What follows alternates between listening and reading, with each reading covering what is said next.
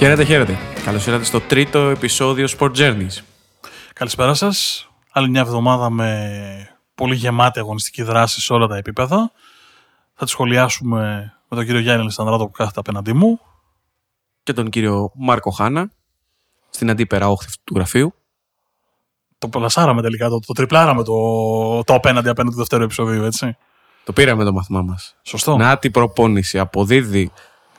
Λοιπόν, πάρα πολλά πράγματα. Έχουμε ποδόσφαιρο, μπάσκετ, τέννις, φόρμουλα 1, ποδηλασία. Ε, γενικότερα έχουμε μια γκάμα αθλημάτων και γεγονότων των οποίων ε, θα ξεκινήσουμε να εστιάζουμε και να επικεντρωνόμαστε πάνω τους. Μια εβδομάδα που είναι η πρώτη του Σεπτέμβρη στην πραγματικότητα και αν κοιτάξεις τα γεγονότα που είχαμε μέσα στο πέρας αυτής της εβδομάδας μπορεί και να θυμίζει Μάιο ή Δεκέμβριο ε, από πλευράς έντασης γεγονότων Playoff NBA, ε, Μόντσα στη Φόρμουλα 1, παιχνίδια εθνικών ομάδων για το Nations League. Πολλά, πολλά, πολλά πράγματα. US Open. Είπες Nations League. Ας ξεκινήσουμε με την εθνική ομάδα. Ε, ας τα πάρουμε τη σειρά, διότι είναι πολλά. Τι κρατάς από αυτά τα δύο παιχνίδια που είδαμε με την Σλοβενία, το 0-0 εκτός, ε, και το, το διπλό στο Κόσοβο. Δύο πράγματα κρατάει κάποιος, τουλάχιστον βλέποντας την εθνική. Ένα μαθηματικό και ένα αγωνιστικό. Το μαθηματικό αφορά το ότι η Ελλάδα τρέχει ένα σερί ΑΕΤ το 5 αγώνων, επίσημα παιχνίδια μόνο, τέσσερις νίκες, μία ισοπαλία, κάτι το οποίο έχει να τη συμβεί από το διάστημα Ιούνιος-Νοέμβριος του 2013. Όταν δηλαδή προκρίθηκε οι δύο τελευταίες νίκες της, δηλαδή αυτού του σερί, ήταν το 3-1 στον Παράζ με τη Ρουμανία και το 1-1 εκτός έδρας ε, στη Ρεβάνσο που περάσαμε για το, στα τελικά του Μουντιάλ. Ναι, επιφέροντος όντως. Είχαμε κάνει ένα θετικό σερίο σε αυτόν τον βαθμό επί Σκύμπε, όπου η ομάδα έχει ένα πολύ καλό έτσι, αγωνιστικό πρόσωπο και μετά από όλες αυτές τις αλλαγές και όλα όσα έχουν περάσει δείχνει η ομάδα να έχει πάρει μια ρότα σωστή, τουλάχιστον στα δικά μου μάτια. Και μόνο το ότι είναι πέντε παιχνίδια αίτητη, κάτι που έχει να τη συμβεί επτά ολόκληρα χρόνια, είναι ήδη πολύ σημαντικό και για την ψυχολογία της ίδιας της ομάδας, αλλά ακόμα περισσότερο και για το, την πίστοση χρόνου που παίρνει ο προπονητής. Και εκεί πηγαίνουμε στο αγωνιστικό μάθημα που μας έδωσε αυτή η εβδομάδα της Εθνικής, γιατί στα δικά μου τα μάτια τουλάχιστον βλέπω μια ομάδα η οποία έχει αρχή, μέση και τέλος. Εγώ δεν λέω ότι θέλει με το ποδόσφαιρο που παίζει. Δεν λέω ότι ε, τι ώρα παίζει η Εθνική Ελλάδος να καθίσω να δω και να ευχαριστηθώ ποδόσφαιρο. Αλλά τουλάχιστον συνειδητοποιώ ότι αυτή η ομάδα έχει ένα πλάνο. Έχει ένα τρόπο παιχνιδιού, ένα τρόπο ανάπτυξης. Υπάρχει μία αγωνιστική βάση. Υπάρχει προοπτική να παίξουμε ακόμα καλύτερα και υπάρχει και μία φιλοσοφία Ολλανδική η οποία δείχνει να συμβαδίζει με τα αγωνιστικά χαρακτηριστικά της τρέχουσας φουρνιάς παικτών που διαθέτουμε. Την Ολλανδική φιλοσοφία θα την περίμενα λίγο πιο επιθετική. Είναι φύση επιθετικοί προπονητές οι Ολλανδοί. Ο Φανσκίπ, αν θυμάστε, στα πρώτα 2-3-4 παιχνίδια προσπάθησε να βγάλει την ομάδα πολύ μπροστά και να παίξει ποδόσφαιρο κυριαρχίας, κρατώντας πάρα πολύ την μπάλα, φτιάχνοντας φάσεις, αλλά η απουσία παικτών που θα πάνε στο ένας με έναν, στην πραγματικότητα μόνο ο Φορτούνης μπορεί να το κάνει αυτό, ε, ο Μπακασάτο και ο Μάνταλος. Αυτοί μπορούν να πάνε στο ένας με έναν και όχι όλοι με την ίδια επιτυχία. Ε, το είδαμε με τη Σλοβενία πολύ, την ομάδα να κρατάει πολύ την μπάλα στα πόδια της, αλλά να μην μπορεί να φτιάξει καθαρές ευκαιρίες. Και αυτό αφορά βέβαια την έλλειψη πολύ μεγάλου επιθετικού ταλέντου, το οποίο δεν είναι παράλογο, δεν είχαμε ποτέ συγκλονιστικό επιθετικό ταλέντο ως χώρα στο ποδόσφαιρο, έτσι, για όνομα του Θεού. Ε, υπάρχει μια πολύ καλή συγκυρία, διότι έχουμε πολύ καλές πτέρυγες και αμυντικά και επιθετικά. Δηλαδή, έχουμε αρκετό καιρό να δούμε ποδοσφαιριστή όπω ο Λιμιό, με την ταχύτητα, την εκρηκτικότητα, όπως ο Μασούρας, που πολλοί διαφωνούν, αλλά προσφέρει πράγματα στο παιχνίδι. Έχουμε την ευτυχή συγκυρία να υπάρχει και ο Φορτούνης και ο Μάνταλος, ε, παίζουν στην διαθέση με διαφορετικά χαρακτηριστικά ο καθένας. Έχουμε τον Μπακασέτα που έχει ε, σημειώσει τρομακτική βελτίωση στο παιχνίδι του τα τελευταία χρόνια από τότε που έφυγε από την ΑΕΚ, χωρίς αυτό να σημαίνει, να το ξεκαθαρίσουμε, ότι δεν αναπτύχθηκε στην ΑΕΚ. Εκεί έκανε το πρώτο ε, βήμα προς τα πάνω και από εκεί πέρα στην Τουρκία απελευθερώθηκε, βρίσκοντας περισσότερα παιχνίδια και μεγαλύτερο ρόλο στην ομάδα του για να γίνει σε αυτό που είναι αυτή τη στιγμή ο Μπακασέτας. Αυτό που θέλω να σημειώσω είναι ότι ποτέ δεν είχαμε και τα, ειδικά τα τελευταία χρόνια ένα center for σημείο αναφοράς. Νομίζω το Χαριστέα έχουμε να δούμε και το Μήτρογλου στα καλά του. Ήταν έχουμε, πολύ μικρό διάστημα όμως. Έχουμε να δούμε πραγματικό φόρ περιοχής που θα κάνει πράγματα και για τους συμπαίκτες του και για τον εαυτό του. Και βέβαια φαίνεται το πόσο λείπει ένας παίκτης επίπεδου Χαριστέα που πριν από 15-20 χρόνια λέγαμε ότι που πηγαίνουν με το Χαριστέα. Και τώρα νομίζω θα ήταν όχι απλά αντικατάστατος, θα ήταν βασικότατος σε όλα τα παιχνίδια της ομάδας γιατί δεν υπάρχει άλλο σοντερφόρ αυτού του επίπεδου. Αυτό που θέλω να σημειώσω είναι ότι για πρώτη φορά και δεν είναι σημειολογία, δεν το λέω για να παραλληλήσω με την ομάδα του 4, αλλά η αίσθηση που σου αφήνουν οι ακραίοι μπακ της ομάδας είναι ότι για πρώτη φορά υπάρχει ποιότητα αντίστοιχη, αριθμητικά και ποιοτικά με την ομάδα του 4. Δηλαδή ο Φίσας και ο Γιούρκας που ήταν τότε τα ακραία μπακ, ο Τσιμίκας, ο Μπακάκης, ε, ο Γιανούλης είναι παιδιά που μπορεί να μην φτάσουν στο, να μην έχουν το ταλέντο του Γιούρκα, αλλά αν μη τι άλλο έχουν ε, χαρακτηριστικά υψηλού επίπεδου ώστε να βοηθήσουν την ομάδα από πίσω προς τα μπρος. Είναι ποδοσφαιριστές που ταιριάζουν στην λογική που έχει πάρει πια το ποδόσφαιρο. Γιατί κινούμαστε σε μια άλλη δεκαετία, έχουμε πει στο 2020, αν δεις το ποδόσφαιρο του 4 και του 20, σε αυτά τα 16-17 χρόνια που έχουν συλλαβήσει, οι διαφορές είναι τρομερές. Και στις ταχύτητες, αλλά και στην αντίληψη των παικτών και στον τρόπο πλέον που παίζεται το ποδόσφαιρο. Συμφωνώ είναι... Είναι επιστημονικά. Έχουμε φτάσει σε επιστημονικό επίπεδο. Ε, εγώ προσωπικά κρατάω το αποτέλεσμα που είναι και η ουσία στο ποδοσφαίρο και ειδικά όταν είσαι μια προγραμματική διαδικασία. Δεν είδαμε δύο φιλικά μάτς. Θυμίζω το Nations League σου δίνει δυνατότητα να εξασφαλίσεις ε, εναλλακτικά ένα εισιτήριο για το παγκόσμιο κύπελο ή το ευρωπαϊκό πρόθυμα, ανάλογα ποια διοργάνωση είναι αυτή η οποία ε, είναι χρονικά η αυτή που ακολουθεί. Για μένα το ζητούμενο είναι ότι η ομάδα χτίζει χαρακτήρα μέσα από νίκες. Δεν θα μπορούσε να γίνει διαφορετικά. Και επειδή διάφορα γράφτηκαν ότι κερδίσαμε το Κόσοβο, ποιο είναι το Κόσοβο, δύο ήττες από τα νησιά Φερόε. Απλά να το θυμίσω. Δείτε την εντεκάδα του Κωσόβου που αγωνίζονται οι περισσότεροι ποδοσφαιριστές σε Ιταλία, στην ε, Championship, κάνοντας πρωταθλητισμό με τη Sheffield Wednesday ο Νιούχιου, ο Σεντερφόρ αυτός ο οποίος αποτέλεσε σημείο αναφοράς για την άμυνά μας και πώς θα τον αντιμετωπίσουμε. Ο Τσελίνα, είναι ποδοσ... ο Μπερίσα είναι ποδοσφαιριστές οι οποίοι έχουν παραστάσεις και είναι σε ανταγωνιστικά πράγματα. Δεν είναι, παίζουν στη Λίγκα του Κωσόβου που, OK, okay, δεν έχει, ε, είναι πολύ χαμηλό το επίπεδο. Οπότε και κανένας αντίπαλος δεν είναι εύκολος. Όλα αποδεικνύονται στον αγωνιστικό χώρο. Γιατί πολλές φορές το ξεχνάμε και νομίζουμε ότι. Ε, Πώς να το πω. Παίζουμε video game, όπου τα χαρακτηριστικά είναι αυτά τα οποία στο τέλος κάνουν τη διαφορά. Στο πραγματικό ποδόσφαιρο, αν δεν αποδώσεις, δεν κερδίζεις. Και αυτό το είδαμε και με τη Σλοβενία.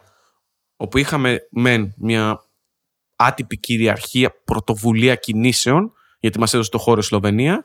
Ωστόσο, επί της ουσίας, δεν είχαμε καθαρές ευκαιρίες. Το momentum, όπως και να έχει, θα χτιστεί μέσα από νίκες και καλές εμφανίσεις. Και πρέπει να συνδυαστούν και τα δύο. Καλές εμφανίσεις και ήττες δεν αρκούν στην ομάδα για να ξαναβρεθεί στο υψηλότερο επίπεδο.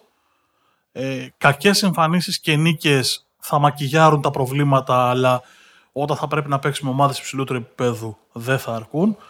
Για να μην το κουράζουμε περισσότερο, είναι, στα δικά μου μάτια είναι καλά τα συμπεράσματα. Είναι, έχει, δημιουργείται μια ομάδα η οποία έχει αρχές και αυτό είναι σημαντικό και σιγά σιγά θα χτίσει το momentum και τις καλές εμφανίσεις που θέλει για να ξαναδούμε όμορφα πράγματα και για να το κλείσουμε είχαμε συνηθίσει τώρα να πηγαίνουμε σε Euro, σε Mundial, να παίζουμε knockout. Δεν ήταν αυτό το πραγματικό επίπεδο της εθνικής. Το επίπεδο της εθνικής ομάδας είναι να φτάνει μέχρι τα τελικά μιας διοργάνωσης. Μέχρι εκεί και μετά να πηγαίνει παιχνίδι-παιχνίδι. εκεί πρέπει να στοχεύσει αρχικά.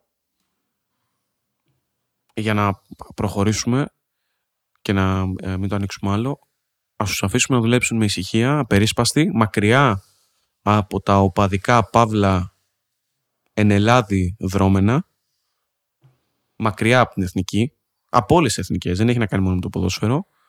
Και σιγά σιγά θα δείξει η ομάδα, γιατί θα δείξει τι είναι ικανή να κάνει. Έχει ένα πολύ καλό προπονητή. Επαναλαμβάνω, η φουρνιά και η συγκυρία είναι πάρα πολύ καλή. Α τους αφήσουμε να δουλέψουν. Τίποτα περισσότερο. Πάμε παρακάτω. Η αλήθεια είναι ότι ε, χρησιμοποιείς το αφήστο να δουλέψουν και για πρώτη φορά σήμερα κάποιος ξαναπήγε στη δουλειά του. Την ημέρα που γράφουμε το επεισόδιο δηλαδή, ε, ο Λιονέλ Μέση επέστρεψε στι προπονήσει της Μπαρσελόνα. Μια μισή ώρα νωρίτερα πήγε. Για να αποφύγει τα φλάσ των δημοσιογράφων. Είναι πολύ επαγγελματίας. Ένα από τα δύο. Διάλεξε. Προσπάθησε να αποφύγει τη, τη βαβούρα. Συμφωνώ απολύτως. Απλά ήθελα να, να δημιουργήσω ένα δίλημα για να δούμε πού θα πάει. Τι θα έκανε στη θέση του; Θα έκανα ό,τι έκανε και ο ίδιος. Δηλαδή, από τη στιγμή που η διοίκηση ήταν αυτή η οποία πρώτη ε, τον εξέθεσε, να το θέσουμε έτσι, εξέθεσε τις διαπραγματεύσεις, τη λογική και το όλο κλίμα, ε, θα έκανα κάποιες κινήσεις, από εκεί και πέρα όμως δεν θα το τραβούσα περισσότερο, γιατί στο τέλος της ημέρας και τη δική μου εικόνα θα χαλούσα που επί της ουσίας ο Μέση δεν προκάλεσε κάτι, γιατί ο Κούμαν είπαν, μάλλον συζήτησαν με τον προπονητή, έγιναν κάποια πράγματα στα αποδητήρια τα οποία δεν του άρεσαν. Με το Σουάρες, κάποιες κουβέντες που φημολογείται ότι υπόθηκαν ε, προς κάποιους ποδοσφαιριστές. Υπάρχει και όλη η κακή εικόνα που βγάζει προς τα έξω η διοίκηση Μπαρτομέου. Νομίζω ότι μπορεί να κατηγορήσει κανείς στο μέσο της ημέρας. Το έγραψα και στο, και στο κείμενο που, που ανέβηκε στο site ότι η Μπαρτσελόνα οφείλει η ίδια να σεβαστεί τον εαυτό της πρώτα και μετά το Μέση. Έκανα μια σκέψη σε αυτό. Ο Μέση, αν τελείωνε την καριέρα του στην Παρσελώνα, θα ήταν η αδιαφυσβήτητη σημαία της ομάδας πάνω από τον Μπουγιόλ, πάνω από τον Τζάβι, πάνω από τον Ινιέστα. Δεν μιλάω για τους τίτλους. Δεν μιλάω δηλαδή για τα 10 πρώτα αθλήματα, για τα Champions League, για τις χρυσές μπάλες. Δεν εξετάζω τους τίτλους. Εξετάζω το ότι ήταν ένα παιδί που ήρθε από την Αργεντινή, έπαιξε στη δεύτερη ομάδα της Μπαρτσελώνα, καθιερώθηκε στην πρώτη ομάδα, έγινε ηγέτης της και την οδήγησε σε πολύ πολύ μεγάλες στιγμές.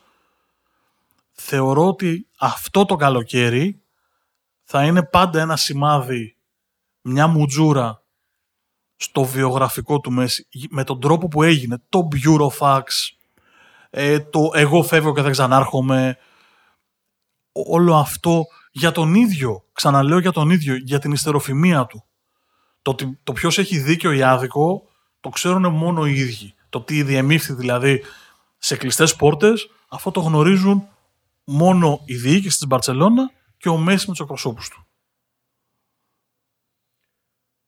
Είναι λίγο περίπλοκα τέτοιου είδους ζητήματα. Θεωρώ όμως ότι η συνολική στάση της διοίκησης, όχι μόνο στο κομμάτι του Μέση, τα τελευταία χρόνια ε, είναι τέτοια που σου επιτρέπει να πιστεύεις ότι κάπου έχει κάνει ίδια το, το λάθος. Δηλαδή έχει ξεκινήσει ε, εσφαλμένα τη διαδικασία εκαθάρισης των πραγμάτων. Σαν, σαν κίνηση, το αναφέρεις στον Κούμαν, να πας σε μια νέα εποχή, σε μια νέα τάξη πραγμάτων αγωνιστικά, είναι δεκτό. Είναι σωστό. Ε, πρέπει να το έχει κάνει από τη στιγμή που έφυγε ο Λουίς Ενρικέ. Ε, γιατί είναι μια κατάσταση τα τελευταία χρόνια αρρωστημένη η διοίκηση βάλετε για τις ε, κινήσεις που κάνει. Ε, ο κόσμος έχει αναντιωθεί. Αγωνιστικά η ομάδα δεν αποδίδει και δεν, δεν φταίει ο, όχι η Βαλβέρδε. Ο Βαλβέρδε έκανε τη δουλειά του, πήρε τους τίτλους, έπαιξε το ποδόσφαιρο που μπορούσε αυτός να αποδώσει. Το, αν θέλει η Μπαρτσελώνα να αποδίδει όπως ε, η Μπαρτσελώνα του Πεπ ή μετέπειτα του Λουίς Ενρικέ, είναι θέμα της διοίκησης και του οργανογράμματος που θα εκπονηθεί σε ένα πλάνο τριετίας, διετίας, ετήσιο. Μα στην ουσία το ίδιο το κλαμπ ήταν αυτό που άλλαξε τη δομή της ομάδας. Δηλαδή, κοιτώντας το ρόστερ της Μπαρτσελώνα, αυτή τη στιγμή τυπικά από τη Μασία υπάρχει ο Πικέ, ο οποίος πήγε και στη United για να γυρίσει πίσω, και ο Μέση που ήρθε ως Μπαρτσελώνα Β, Μασία, ήρθε πιτσιρικάς δηλαδή για να φτάσει εκεί. Υπάρχει και ο Σουφάτη, τον πρόθεσε ο Βαλβέρδε από την ε, δεύτερη ομάδα, που τον είδαμε και στην Ισπανία να λάμπει στο πρόσφατο Nations League. Η αίσθηση είναι ότι η Μπαρτσελώνα σταμάτησε να κοιτάει τις ακαδημίες της και άρχισε να πληρώνει για τους παίκτες που θέλει να φέρει στο Καμνόου. Και όλα αυτά ξεκινάνε από τη στιγμή που γίνεται η πώληση του Νεϊμάρ. Από τη στιγμή που φεύγει ο Νεϊμάρ και βάζει στα ταμεία της 222 εκατομμύρια, ξεκινάει η ίδια η Μπαρτσελώνα να πληρώνει υπεραξίες για παίχτες που δεν θα πλήρωνε τόσα τόσα πολλά χρήματα, δηλαδή 145 εκατομμύρια ευρώ ντεμπελέ. Μία, μία μικρή παρένθεση. Εκείνο το καλοκαίρι και η συγκεκριμένη μεταγραφή έχει αλλάξει τον χάρτη του παγκόσμιου ποδοσφαίρου. Δεν ξέρω αν είναι εριστικό αυτό που θα πω, δεν έχω καμία τέτοια διάθεση, αλλά κανένα ζευγάρι χεριών ή ποδιών δεν αξίζει όχι 700 που αξίωνε η Μπαρτσελώνα για τη ρήτρα του Λίονελ Μέση, που τον θεωρώ την μεγαλύτερη ποδοσφαιρική ιδιοφία του 21ου αιώνα, αλλά ούτε 100, ούτε 70. Συγγνώμη, αλλά μιλάμε για ποδόσφαιρο. Το ζητούμενο είναι, συμφωνώ απολύτως. Ε, κοινωνικά και ηθικά είναι προκλητικό να συζητάμε για 220 εκατομμύρια ευρώ. Ε, είναι ξεκάθαρο, δεν νομίζω ότι χρειάζεται να Είναι ένα κεφάλαιο το οποίο, αν διατεθεί για, τα, για να λύσει προβλήματα μιας κοινωνίας, ε, αλλάζει τα δεδομένα τρομακτικά.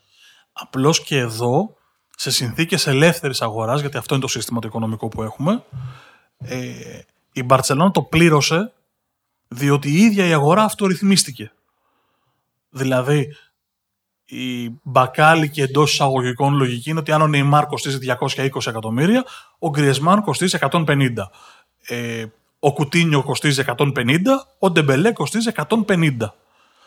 Στην ουσία η ίδια η Μπαρτσελώνα που ε, δημιούργησε το ρεκόρ ήταν και η ίδια που στο τέλος της ημέρας όταν αυτορυθμίστηκε η αγορά πλήρωσε και τις υπεραξίες παικτών που δεν θα πλήρουν υπό άλλες συνθήκες. Και γι' αυτό και λέμε ότι θα μπορούσε να στηριχτεί περισσότερο στα προϊόντα της Μασίας και να μην πληρώσει αυτές τις υπεραξίες. Ε, ακούγεται πάρα πολύ ότι δημιούργησε ένα είδος γκαλάκτικος. Όχι, δεν δημιούργησε είδος γκαλάκτικος γιατί δεν πήρε ούτε το Φίγκο, ούτε το Ζιντάν, ούτε το Ρονάλντο. Ε, πήρε υποδέστερους παίχτες από εκείνα τα ονόματα και τους πλήρωσε ακριβότερα από εκείνα τα ονόματα σε, σε αντιπαραβολή ποσών. Κινήθηκε σε ένα τέτοιο είδους πλάνο. Ας μην κοιτάμε τα ονόματα. Κοιτάμε λίγο ότι πήρε ποδοσφαιριστές που προερχόντουσαν από μια πολύ καλή σεζόν, με καλά παιχνίδια, ταλαντούχοι ποδοσφαιριστές, αν διαφυσβεί το ταλέντο τους, δεν ε, περιβολούν στο σακί. Και κινήθηκε σε μια τέτοιου είδους λογική, πιστεύοντας ότι θα ταιριάξουν στη φιλοσοφία της ομάδας. Η Μπαρσελόνα όμως είναι κάτι άλλο. Δεν είναι ούτε ρεάλ και αυτό δεν έχει να κάνει σε σύγκριση τίτλων, μεγέθους ή οτιδήποτε, αλλά πρεσβεύει άλλα πράγματα. Και κοινωνικά αλλά και ποδοσφαιρικά. Δεν τα πρεσβεύει όμως πλέον κάνοντας αυτές τις αγορές. Ναι, αυτό είναι, εννοείται. Απλά θέλω να σου πω ότι ε, μπήκε σε μια ρότα εντελώς εσφαλμένη για το ίδιο το κλαμπ. Όχι μόνο για τα οικονομικά του συλλόγου. Και θα το κλείσουμε λέγοντας ότι αν δεν κάνω πολύ σοβαρό λάθος, μπορούμε να το ψάξουμε όσο συζητάμε, ότι η Άγκο Αλκάνταρα πήγε στην Bayern με 22 εκατομμύρια ευρώ. Και ήταν το βασικότερο γρανάζ των Βαβαρών και στο 8-2 που στην ουσία κινητοποίησε και ήταν η σπίθα που άναψε τη φωτιά του Μέση για να φύγει, αλλά ήταν και ο MVP της Bayern σε αυτό το Final Eight που είδαμε μέχρι την κατάκτηση του Champions League. Μια τελευταία ερώτηση. Θες να δεις από εδώ και στο εξής μέχρι το τέλος της καριέρας του Μέση να αγωνίζεται με την Barcelona με κάποια άλλη ομάδα; Θα σου πω. Έκανε η ΑΣ μια δημοσκόπηση η Άσβα βέβαια είναι μαδριλένικη, οπότε όλα αυτά ελέγχονται το πώ. και λίγο πιο σκανδαλοθυρική θα έλεγα. Εγώ εξετάζω ότι ε, αναφέρεται περισσότερο σε Μαδριλένους και σε κατοίκους Μαδρίτης. Έκανε λοιπόν μια δημοσκόπηση ρωτώντας το κοινό αν ήταν σωστή η απόφαση του Μέση να μείνει ή να φύγει. και το 60%, το 61,6% για την ακρίβεια, απάντησε πως ο Μέση δεν έπρεπε να μείνει στην Μπαρτσελώνα. Εγώ από την άλλη, στο μυαλό μου, από τη στιγμή που κινήθηκε όλο αυτό το θέμα και φτάσαμε ως εκεί, ο Μέση πρέπει να φύγει. Από την άλλη πλευρά όμως, νιώθω ότι για το ποδοσφαιρικό παραμύθι του Μέση και την ιστεροφημία του, ο Μέση έπρεπε να μείνει στην Παρσελώνα, να κλείσει την καριέρα του εκεί και όταν με το καλό θα ξανά έχουμε κόσμο στα γήπεδα, να χειροκροτηθεί από 100.000 κόσμο όπως θα κλαίει γιατί ο Μέση σταματάει το ποδόσφαιρο με τα μπλαουγκράνα. Εγώ θα ήθελα να τον δω σε ένα νέο περιβάλλον όπου θα έχει εντελώς διαφορετικό και πιο ελεύθερο ρόλο γιατί κακά τα ψέματα στην Παρτσελώνα όντας ε, ένας εκ των τελευταίων πρεσβευτών του, των ηθών και των αγωνιστικών αξιών της Μπάρσα θα ήθελα να τον δω, ε, σηκώνει πολύ βάρος και θα ήθελα να τον δω σε ένα διαφορετικό ρόλο. Να δω και άλλα πράγματα. Και αυτό γιατί έχει δύο-τρία καλά χρόνια ακόμα. Γιατί ε, τον θεωρώ, όπως είπα και νωρίτερα, την μεγαλύτερη ποδοσφαιρική ιδιοφυΐα του 21ου αιώνα. Συμφωνώ απολύτως. Ε, διαφέρουν τρόπο που βλέπουμε τα πράγματα. Εγώ το βλέπω λίγο πιο ρομαντικά. Να τελειώσει την καριέρα του, δηλαδή εκεί που ξεκίνησε, εκεί που ανδρώθηκε, εκεί που έγινε superstar, εκεί που έφτασε στο απόγειο της δόξας του και να παλέψει να ξαναφτιάξει μια Μπαρσελόνα σε αυτά τα τρία παραγωγικά χρόνια που έχει, όπως ακριβώς λες. OK, okay, είναι κάτι το οποίο εμείς το συζητάμε τώρα με την ευκολία των ανθρώπων που είμαστε μπροστά από ένα μικρόφωνο και κουβεντιάζουμε ε, αυτά που έχουμε δει. Το τι βάρος κουβαλάει ο ίδιος είναι κάτι πολύ διαφορετικό και δεν μπορείς να μπεις ούτε στη ψυχολογία του, ούτε στην καρδιά του, ούτε στο μυαλό του. Ήταν η ιδανική πάσα για να πάμε στο επόμενο θέμα, το οποίο έχει να κάνει με το Γιάννη το κούμπο. Έχει ξεκινήσει μια συζήτηση και στα μέσα, αλλά και γενικότερα και στον απλό κόσμο, δηλαδή μπορεί να ακούσεις, ε, για το πού θα τέριαζε ή πού θα πάει ο Γιάννης. Που είναι δική του απόφαση το πού θα επιλέξει. Εσύ που θα τον, σε ποιο σύνολο θα τον πήγαινες; Για τα πρακτικά να πω ότι η εκπομπή γράφεται ε, αμέσως μετά το 3-1 των Bucks, αυτό το 115-118 με το Γιάννη να αποχωρεί τραυματίας, ε, πρέπει να τελειώσει η σειρά.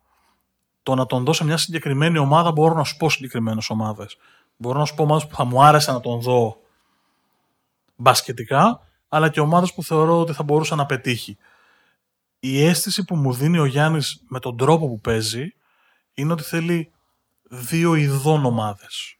Είτε μια ομάδα με πάρα πολύ καλό σουτέρ, όλους όμως από το 2 μέχρι το 5, γιατί στην ουσία το 1 θα είναι ο Γιάννης, ώστε να μπορεί να μοιράσει την μπάλα όταν βλέπει δάσους από κορμιά μες στη ρακέτα ή μια ομάδα η οποία ξέρει να παίζει πάρα πολύ καλά ε, χωρίς την μπάλα.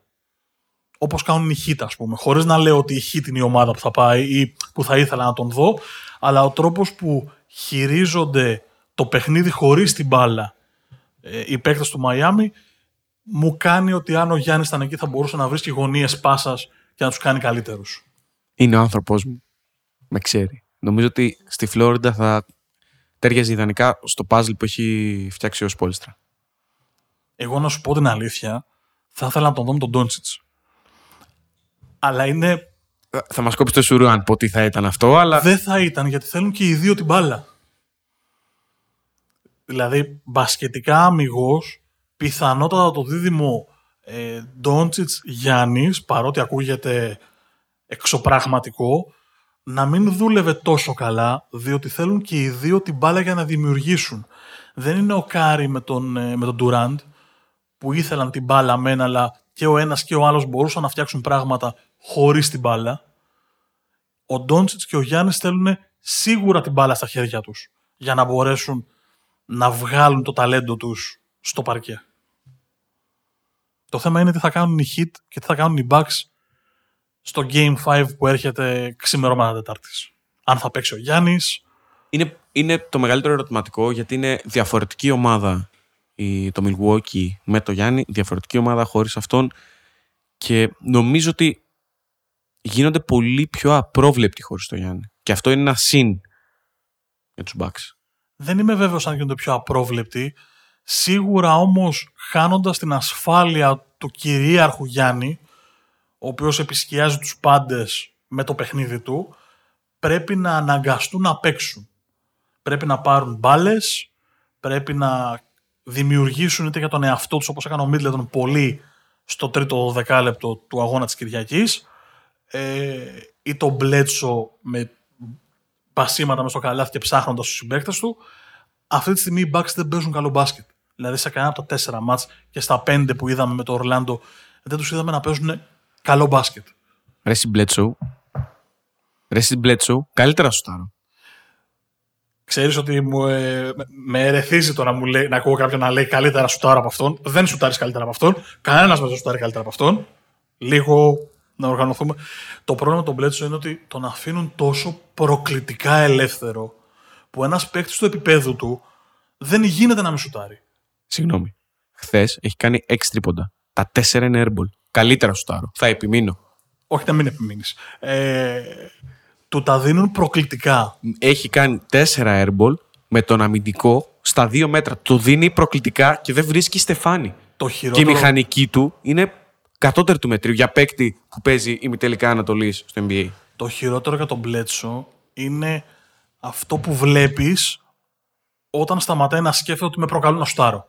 Δηλαδή, όλες τις φορές που δεν εκτέλεσε όταν τον προκάλεσαν και προσπάθησε να βρει μια δεύτερη λύση, είτε με μια πάσα και να πάει στο give and go, είτε ο ίδιος να πάει προς το καλάθι, ε, τότε έκανε καλύτερα πράγματα για τον ίδιο. Και για την ομάδα του κατά, κατά συνέπεια. Λοιπόν, για να, το, για να το θέσω πιο ωραία, γιατί μπορεί κάποιος να, να, μην, να φανώ λίγο εγωιστής ως προς το καλύτερα σου στάρο. Είναι ένας πολύ καλός παίκτης. Για να παίζεις σε αυτό το επίπεδο, δεν βρίσκει στοιχεία εκεί.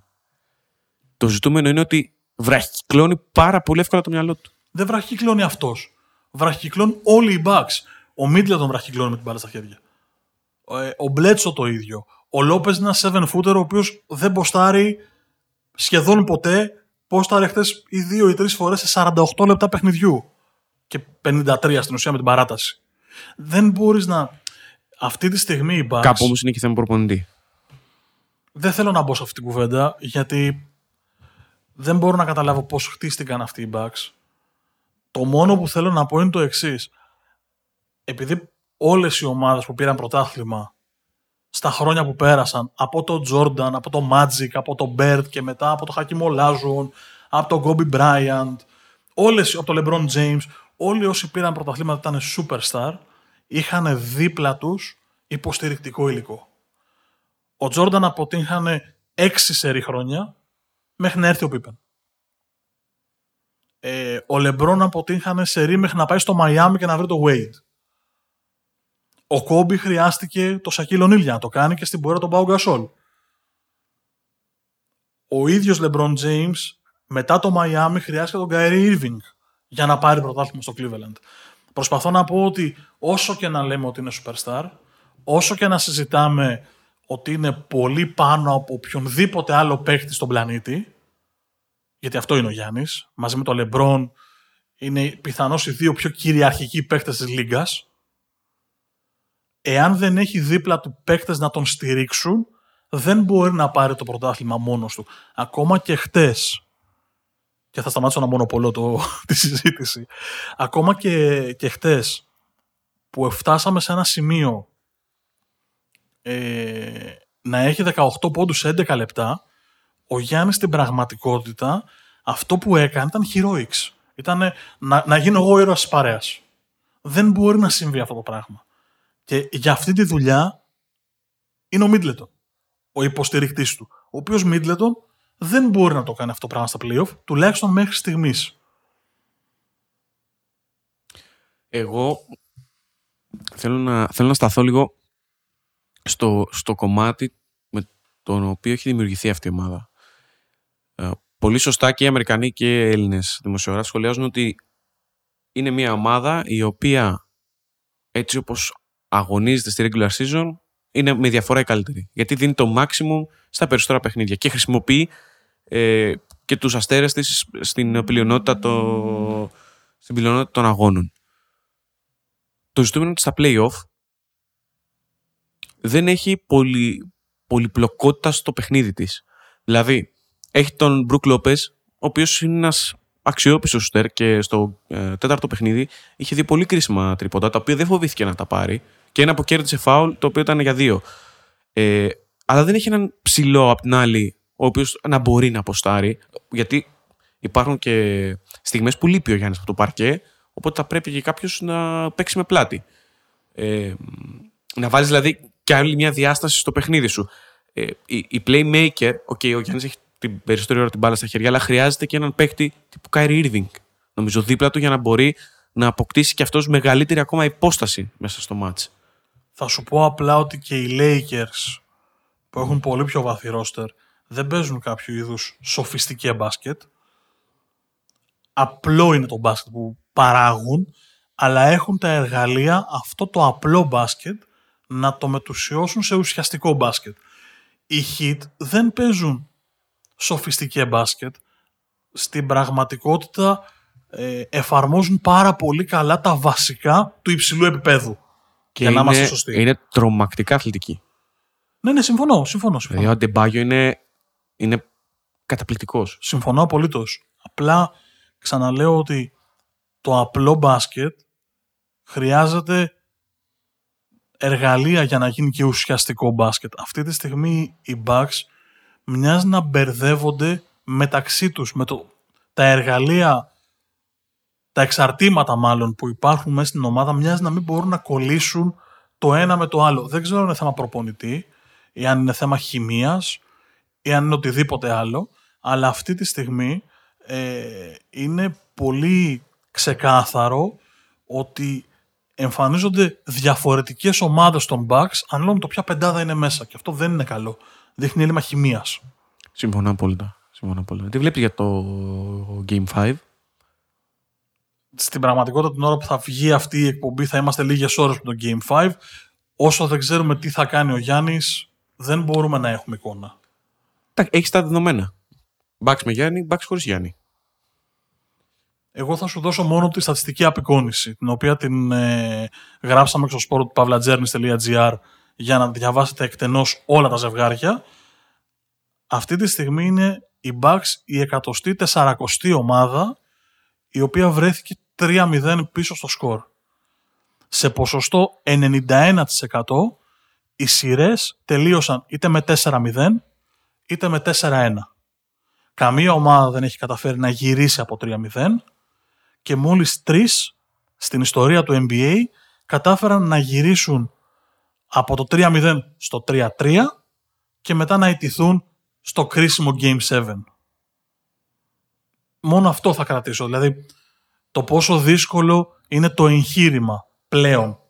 Αλλά δεν είναι ακατόρθωτο. Και τελευταία χρονικά ήταν στη σειρά του 2003 Dallas Mavericks Portland Blazers τον πρώτο γύρο των playoff της Δύσης. Σωστά. Ήταν το συγκεκριμένο ζευγάρι το τελευταίο χρονικά που είχαμε 3-0, 3-3 και στο τέλος οι Mavs πήραν την πρόκληση με 4-3. Ακριβώς. Έχει να κάνει με το, και με το Γιάννη, έχει να κάνει και με τους Heat αν θα διαχειριστούν την αμφιβολία του 3-1 και μένει να φανεί στο παρκέ πλέον το τι θα συμβεί. Παίρνεις ιδέες. Έχω δει ελάχιστα ομολογώ γιατί ήταν πάρα πολλά τα δεδομένα. Ε, είναι πολύ παράξενο το τέννις με χωρίς κόσμο. Όλα τα αθλήματα είναι χωρίς κόσμο. Απλά επειδή ήταν το πρώτο μεγάλο τουρνουά, αυτό το χωρίς κόσμο είναι λίγο παράξενο. Έως πολύ. Ο Τσιπάς έχασε μια πολύ μεγάλη ευκαιρία να προχωρήσει. Έκανε ρεκόρ βέβαια, δηλαδή έφτασε τρίτο γύρο που δεν το έχει κάνει ποτέ αλλά έχασε μια πολύ μεγάλη ευκαιρία να φτάσει πιο ψηλά. Είναι το τουρνουά ειδικών συνθήκων και με τις απουσίες που υπάρχουν είχε ε, πραγματικά μια τεράστια ευκαιρία μπροστά του η οποία είναι χαμένη δυστυχώς και την έχασε διότι ο ίδιος δεν κράτησε καθαρό το μυαλό του. Δηλαδή αν δεις την εκφραστικότητα, τον τρόπο που αγωνίζεται, την νευρικότητα, του σώματός του στα κρίσιμα, στους κρίσιμους πόντους ακόμα και όταν ήταν μπροστά πριν φτάσουμε στο, στα καθοριστικά games. Νομίζω ότι ήταν ένα πολύ καλό μάθημα για τον Στέφανο στο τέλος της ημέρας, ε, το οποίο στην επόμενη μεγαλύτερη οργάνωση θα τον πάει ένα βήμα παραπέρα. Δεν ξέρω αν θα είναι κατάκτηση τροπέου, αν θα είναι μια πρόκριση στα τελικά ή τελικούς. Ούτως ή άλλως έχει κατακτήσει και μεγάλα τουρνουά, έχει κερδίσει και πολύ μεγάλους αντιπάλους. Το ζητούμενο όμως είναι να αποκτήσει σταθερότητα στο υψηλότερο επίπεδο. Γιατί έχει τις προδιαγραφές, ο ίδιος έχει δημιουργήσει για να το πραγματοποιήσει. Συμφωνώ απολύτως. Δεν θα μπορούσα να συμφωνήσω περισσότερο ε, με την τοποθέτησή σου. Ακριβώς γι' αυτό, γιατί είναι μάθημα. Την επόμενη φορά που θα βρεθεί να έχει ε, match point που θα σβηστούν σερή, θα έχει ήδη στον σκληρό δίσκο του καταγεγραμμένη μια πληροφορία για το πώς θα πρέπει να διαχειριστεί την κατάσταση. Φόρμουλα 1. Εξαιρετικό. Το, είχαμε το Grand Prix της Μόντσα την Κυριακή, επεισοδιακότατο. Με τα Ferrari να μην τελειώνουν για άλλη μια φορά ένα Grand Prix. Αλλά δεν ήταν αυτή. Σκουντερία βαδίζει από το κακό στο χειρότερο φέτος. Το γνωρίζουν. Αυτό είναι το, το δυσάρεστο και το ε, στοιχείο το οποίο προκαλεί μεγαλύτερο εκνευρισμό στους τιφόζι. Διότι η, η Ferrari έχει οπαδούς οι οποίοι ταυτίζονται με την ομάδα. Δεν είναι οπαδοί οι οποίοι απλά αγαπούν τα μηχανοκίνητα και παρακολουθούν το τι συμβαίνει και OK, okay, πήραμε το πρωτάθλημα εκεί. Και το άσχημο είναι ότι παρουσιάζει μια πολύ κακή εικόνα το αυτοκίνητο. Δεν είναι θέμα ε, οδηγικής εμπειρίας συμπεριφοράς, γιατί έχουν γίνει και διοικητικά λάθη, πέρα από κατασκευαστικά, μηχανικά δηλαδή. Ε, βλέπεις όμως δύο οδηγούς να παλεύουν με ένα μονοθέσιο το οποίο ίσως είναι το χειρότερο που υπάρχει στον grid αυτή τη στιγμή. Το χειρότερο δεν είναι, πιστεύω ότι υπάρχει Williams ο πίσω. Ε, ναι, αλλά είναι θέμα, είναι θέμα ισχύς κινητήρα. Δηλαδή η Williams έχει φρένα. Ναι, ο, Φέτελ, ο, ο Φέτελ δεν είχε φρένα. Είναι τρομακτικό να μην έχεις φρένα. Δεν είναι το expertise μου η Φόρμουλα 1 για να είμαι ειλικρινής. Μ' αρέσει να την παρακολουθώ, είναι εντυπωσιακό να το βλέπω. Δεν είμαι expert. Αλλά υπάρχει μια ιστορία από το Grand Prix της Μόντσα που αξίζει τον κόπο να την κουβεντιάσουμε. Ήταν το πιο ωραίο βάθρο. Το πιο ωραίο φετινό βάθρο. Ναι, άκουγα στη μετάδοση ότι ο Γκασλί που κέρδισε το Grand Prix, ε, ο Σάινθ και ο Στρόλ είχαν συνολικά τρία βάθρα στην καριέρα τους, τώρα έγιναν έξι συνολικά και οι τρεις μαζί. Ε, η ιστορία του Γκασλί, ο οποίος πέτυχε την πρώτη του νίκη με την Αλφα Τάουρι, τη θηγατρική στην ουσία ε, της Red Bull. Ο ίδιος, με κινητήρα Honda. Ναι. Ο ίδιος ήταν οδηγός της Toro Rosso το 18, προβιβάστηκε το 19 στη Red Bull δεν κατάφερε να φανεί αντάξιος των προσδοκιών μιας top ομάδας και στη μέση της χρονιάς, πράγμα το οποίο δεν είναι ιδιαίτερα συνήθως τουλάχιστον εγώ δεν μπορούσα να θυμηθώ ε, πολλές αντίστοιχες περιπτώσεις σε top class ομάδες υποβιβάστηκε ξανά στην Τόρο Ρώσο και για ένα παιδί 23 ετών αυτό θα μπορούσε να τον, να τον καταστρέψει. Να τελειώσει την ψυχολογία του και από εκεί και πέρα να μην ξανασηκώσει κεφάλι ποτέ. Όχι μόνο τα κατάφερε, αλλά έφτασε ένα χρόνο μετά με την Αλφα Τάουρι να πάρει νίκη την πρώτη του στην καριέρα του και να δημιουργήσει μια πολύ συγκινητική ιστορία. Ε, για όσους δεν το έχουν δει, υπάρχει ένα ντοκιμαντέρ στο Netflix, το οποίο λέγεται Formula One Drive to Survive. Έχει ήδη δύο σεζόν, τη σεζόν 2018 και τη σεζόν 2019. Έμαθα με πολύ μεγάλη ευχαρίστηση ότι γυρίζεται και το 2020 και εκεί θα δείτε ιστορίες πίσω από το Πάντοκ, ε, πίσω από τον Glamour, τα μαχαιρώματα, τις, ε, τις φήμες, το άγχος, την πίεση που κουβαλάνε οι οδηγοί της Φόρμουλα 1 και μαζί θα μάθετε και την ιστορία του Γκασλή. Αν τα έχετε δει ε, θεωρώ ότι συγκινηθήκατε με, το, με την νίκη του Γκασλή όπως και εγώ την Κυριακή. Αν δεν το έχετε δει, κάντε ένα κόπο, ε, δείτε το και συνδυάστε το με αυτό που είδατε στη Μόντσα. Και για να κλείσουμε το κομμάτι του μηχανοκίνητου, να πούμε ότι είναι η τρανή απόδειξη ότι οι πιλότοι που βρίσκονται στο grid δεν βρίσκονται με τις πλάτες των γονιών τους, κάποιων ομάδων, κάποιων βασικών χορηγών. Γιατί κατά κόρον ακούγεται αυτό. Οκ, μπορεί κάποιοι να λαμβάνουν οικονομική στήριξη από την οικογένειά τους ή από κάποιους χορηγούς που μπορεί να γνωρίζουν καλά, όμως έχουν τις ικανότητες για να βρεθούν εκεί. Δεν πιλωτάρεις ε, ένα μονοθέσιο χωρίς να έχεις ικανότητες. Όλοι οι οδηγοί του grid ε, χρειάστηκαν πολύ μεγάλες θυσίες από τις οικογένειές τους, γιατί είναι ακριβό σπορ, δεν είναι το μπάσκετ, το ποδόσφαιρο που είναι πιο φθηνά σε εισαγωγικά. Όλοι αυτοί χρειάστηκαν χορηγούς ή την οικογένειά τους να συνδράμει ή οτιδήποτε. Ε, Προφανώς θέλει ταλέντο για να μπορέσεις να φτάσεις μέχρι τη Φόρμουλα 1, αλλά μην νομίζω ότι δεν υπάρχουν. Δείτε το ντοκιμαντέρ, δεν θέλω να σου σποιλάρω. Δείτε το ντοκιμαντέρ και θα καταλάβετε τι εννοώ. Δεν θα το μαρτυρήσω. Το αφήνω για να ψάξει ο κόσμος, γιατί είναι πάρα πολύ ωραία η ιστορία που είπε ο Μάρκος μέσα στι άκρες. Δεν αποκάλυψε το, το ακριβές στοιχείο. Ε, ξαναλέω, ήταν ο πιο ωραίος αγώνας της σεζόν. Ναι, γιατί είχε το ανατρεπτικό. Δεν... Είχε το μη δεδομένο αποτέλεσμα. OK, okay, θα κέρδιζε η Mercedes, θα κάνει το ένα-δύο με τον Χάμιλτον και τον Bottas. Μπορεί μια Red Bull ή μια Racing Point πάλι να βρισκόταν στο, στο βάθρο. Να πούμε ότι ήταν η πρώτη νίκη ομάδας μετά το 2013 στην Αυστραλία που είχε κερδίσει με Lotus, με Lotus Renault ο Raikkonen πλην των τριών μεγάλων των τελευταίων ετών Mercedes, Red Bull, Ferrari και είναι και η πρώτη φορά που Γάλλος οδηγός ε, κερδίζει Grand Prix μετά τον Ολιβιέ Πανής στο Μονακό το 1996. Πέρασαν 25 ολόκληρα χρόνια για να κερδίσει Γάλλος οδηγός ε, Grand Prix της Φόρμουλα 1. Πολύ σπουδαίο και για τους Γάλλους και για τον Γκάσλι. Ε, είναι πολύ ωραία ιστορία. Αν βρείτε χρόνο, πραγματικά αξίζει τον κόπο. Να κλείσουμε με λίγο ποδηλατάκι. Ναι, ναι. Έχεις ανέβει πολύ ποδήλατο. Πολλά χιλιόμετρα. Είναι πολλά τα χιλιόμετρα. Λοιπόν, ε, ολοκληρώθηκε την Κυριακή η πρώτη εβδομάδα. Επί 9 ετάπ είχαμε. Ε, μια πάρα πολύ δύσκολη και απαιτητική εβδομάδα από τις ε, πιο δύσκολες στην ιστορία του tour όπου όμως είχαμε στο τελικό της αποτέλεσμα τα αναμενόμενα. Δηλαδή είδαμε την uh, Jumbo Visma το, με τους Roglic, Van Aert, Bennett, Hessing, Kus να κάνουν ε, να κυριαρχούν. Είτε πρόκειται για νίκη σε etap, είτε ε, για την καθοδήγηση του υπόλοιπου πελωτών.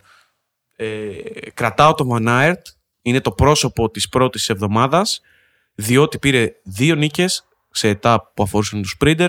Έκανε τρομακτική δουλειά στα, στα βουνά για την ομάδα. Και όλα αυτά ένα χρόνο μετά τον σοκαριστικό τραυματισμό που είχε στο Γοφό στο, tour, στο περσινό tour. Και έχοντας επιστρέψει, έχοντας τρέξει μόλις έναν αγώνα πριν το lockdown και επιστρέφοντας μετά το lockdown ως ο πιο απο, αποτελεσματικός ποδηλάτης στο επαγγελματικό πελωτόν. Εγώ θα πω απλά ότι ποδηλασία έβλεπα ελάχιστα και αυτός στους Ολυμπιακούς Αγώνες πίστα περισσότερο. Με έχει μοιήσει ο Γιάννης και βλέπω κάποια κομμάτια χωρίς να μπορώ να καταλάβω τεχνικά σημεία. Αλλά ειδικά στο γύρο Γαλλίας η καταπώνηση που νιώθω ότι υπόκεινται οι αθλητές είναι κάτι που με σοκάρει από τη μία πλευρά αλλά με κάνει να σκέφτομαι και το πόσο μεγάλοι αθλητές είναι όλοι αυτοί όχι που κερδίζουν το tour αλλά που το τελειώνουν. Δηλαδή, νιώθω ότι πρέπει να τους συγκρίνω με τους μαραθωνοδρόμους με τέτοιο επίπεδο αθλητές. Είναι μια ξεχωριστή κατηγορία αθλητών και γενικότερα μια ιδιαίτερη κάστα ανθρώπων, διότι ε, ακόμα και η προετοιμασία τους και η προπόνησή τους είναι επίπονη. Σε υψόμετρα, με ανηφόρες, πολύ ώρες προπονήσεις ε, για να φτιάξουν τη φυσική τους κατάσταση ε, είναι αθλητές που αν σημειώσουν πτώση την πλειονότητα των περιπτώσεων ο τραυματισμός τους είναι σοβαρός. Δηλαδή το να πάθεις μια. να σπάσεις την κλίδα του ώμου, που είναι ε, συνήθεια πλέον για τους επαγγελματίες ποδηλάτε, δεν είναι απλό. Και δεν είναι καθόλου εύκολο να περάσεις στα στάδια του πόνου. Έχουμε δει τον Φιλίπ Ζιλμπέρ να σπάει την επιγονατίδα μετά από τρομακτική πτώση και να ολοκληρώνει τα 100 χιλιόμετρα. Δηλαδή, ποδηλατή με σπασμένη ε, επιγονατίδα 100 χιλιόμετρα. Μιλάμε για αθλητές με μεγαλύτερο ψυχής και για με... προσωπικά εγώ τους χαρακτηρίζω υπεραθλητές. Χωρίς να αμφισβητείς τους μαραθωνοδρόμους και όλους τους αθλητές, διότι είναι τεράστια η προσπάθεια που καταβάλουν για να φτάσουν στο ανώτερο επίπεδο. Όμως, οι ποδηλάτες είναι, είναι μια ξεχωριστή κατηγορία υπεραθλητών για μένα. Νομίζω ότι καλύψαμε όλα τα δεδομένα αυτής της εβδομάδας. Ε... Και σε καταπληκτικό χρόνο. Η αλήθεια είναι ότι είχαμε στο μυαλό μας ότι αυτό το επεισόδιο θα είναι δύσκολο γιατί είχε πάρα πολλά γεγονότα που θέλαμε να συζητήσουμε και θέλαμε να ε, μοιραστούμε. Η αλήθεια είναι επίσης ότι ε, περιμέναμε πολύ να γράψουμε γιατί το προηγούμενο το επαιτειακό και τώρα φτάσαμε ε, ξανά μετά από δύο εβδομάδες να έχουμε επεισόδιο επικαιρότητας. Και αυτό που περιμέναμε περισσότερο από όλα και το έχουμε συζητήσει πάρα πολύ είναι τις αγαπημένες ε, χαμένες προσωπικότητες του αθλητισμού δεν έβαλα δύο φορές το αγάπες τρίπλα βέβαια είναι τόσο αργό όσο ακούγεται έχει σολάρει πάρα πολύ σήμερα, ε. Δώσε καμιά πάσα. Δώσε και καμιά πάσα. Αληθεύει, αληθεύει, αληθεύει. Θα ξεκινήσει Βγάλε καμιά assist. Ξεκινάω εγώ αυτή τη βδομάδα. Ωραία, λοιπόν, ένα-ένα το σκορ. Θυμίζουμε ότι στο πρώτο επεισόδιο δεν βρήκε κανείς ε, τους αθλητές που είχαμε σημειώσει. Στο δεύτερο του βρήκαμε και τους γιατί από το πολύ ψηλό πήγαμε στο πολύ χαμηλό. Αυτό το ντουπ ντουπ που ακούτε σε όλη τη διάρκεια του επεισοδίου που μου λέει ότι Σολάρου είναι ο Γιάννης που κοπανάει το γραφείο.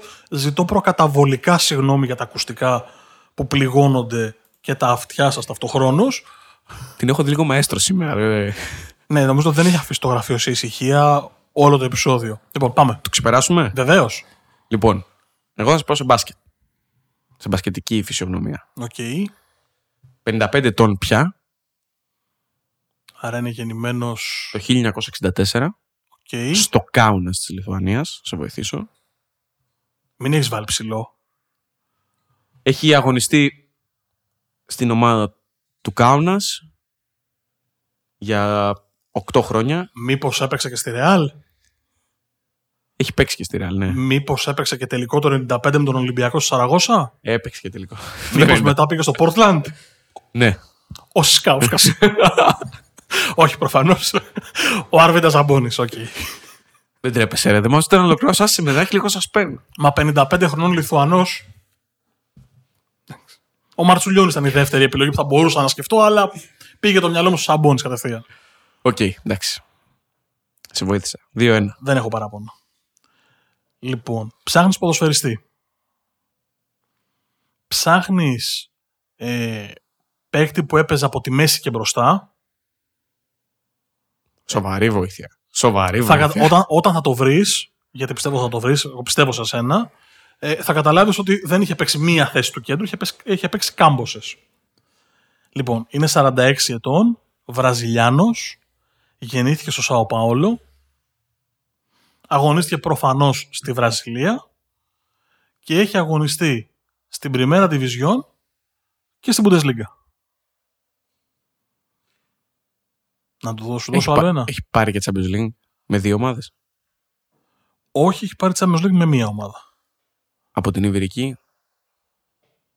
Από την Ιβηρική. Η ομάδα την Ιβηρική. Ναι, είναι η ομάδα την Ιβηρική. Έχει γίνει και πρωτοσέλιδος σε ελληνική εφημερίδα; Ούκο λίγες φορές. Γι' αυτό δεν με άφησες, γιατί εγώ εκεί θα έφτανα. Τον έχουμε δει σε πάνω από 100 πρωτοσέλιδα αθλητικών εφημερίδων. Άρε χαζέ. Άρε χαζέ. Είναι ο Ζερόμπερτο. Είναι ο Ζερόμπερτο. Είναι ο Ρομπέρτο. Είναι μυθικό πρωτοσέλιδο. Είναι μυθικό πρωτοσέλιδο. Το Χαζέ Ρομπέρτο, ε. Το Χαζέ Ρομπέρτο. Τρομερό. Το Χαζέ Ρομπέρτο. Τρομερό. Τρομερό. Δεν θυμόμουν ότι είχε πάρει το Champions League με τη Real. Το 98 δεν το θυμόμουν. Ε, ομολογώ ότι. Κοίταξε, ε, όταν, όταν μου είπες ότι δεν έχει πάρει και με τις δύο, εκεί λίγο άρχισε λίγο το, να στροφάρει λίγο το μυαλό μου.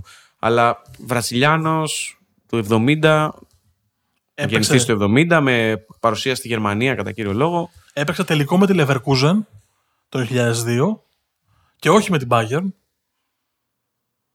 Το οποίο προξενεί και μια εντύπωση. Τέλος πάντων, ναι, 2-2. Χ. Δεν θα φύγουμε ποτέ από το Χ, έτσι. Όχι, δεν θα φύγουμε ποτέ από το Χ. Θα σε πάω σε H πάλι, μου φαίνεται. Εκεί θα με δυσκολεύσει πάλι. Ναι, Θα σε αν αρχίσεις πάω να μου σε βάζεις H. half του Άρη της δεκαετίας του 90 που παίξανε τρία παιχνίδια. Ναι, είναι πασιφανές ότι δεν θα το βρω. Στο λέω σίγουρα. Λοιπόν, ε, για τη μία ώρα που πέρασε. Παρά 10 λεπτά θα σε διορθώνω συνέχεια σε κάθε επεισόδιο, δεν υπάρχει. Απέναντί μου καθόταν ο κύριος Γιάννης Αλισανδράτο. Στην άλλη πλευρά του γραφείου, για να το συνεχίσουμε αυτό το αστιάκι, κάθονταν ο Μάρκος Χάνα.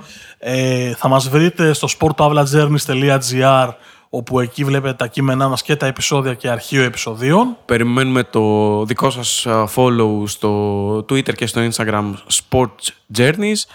Στο Facebook Sport Journeys επίσης.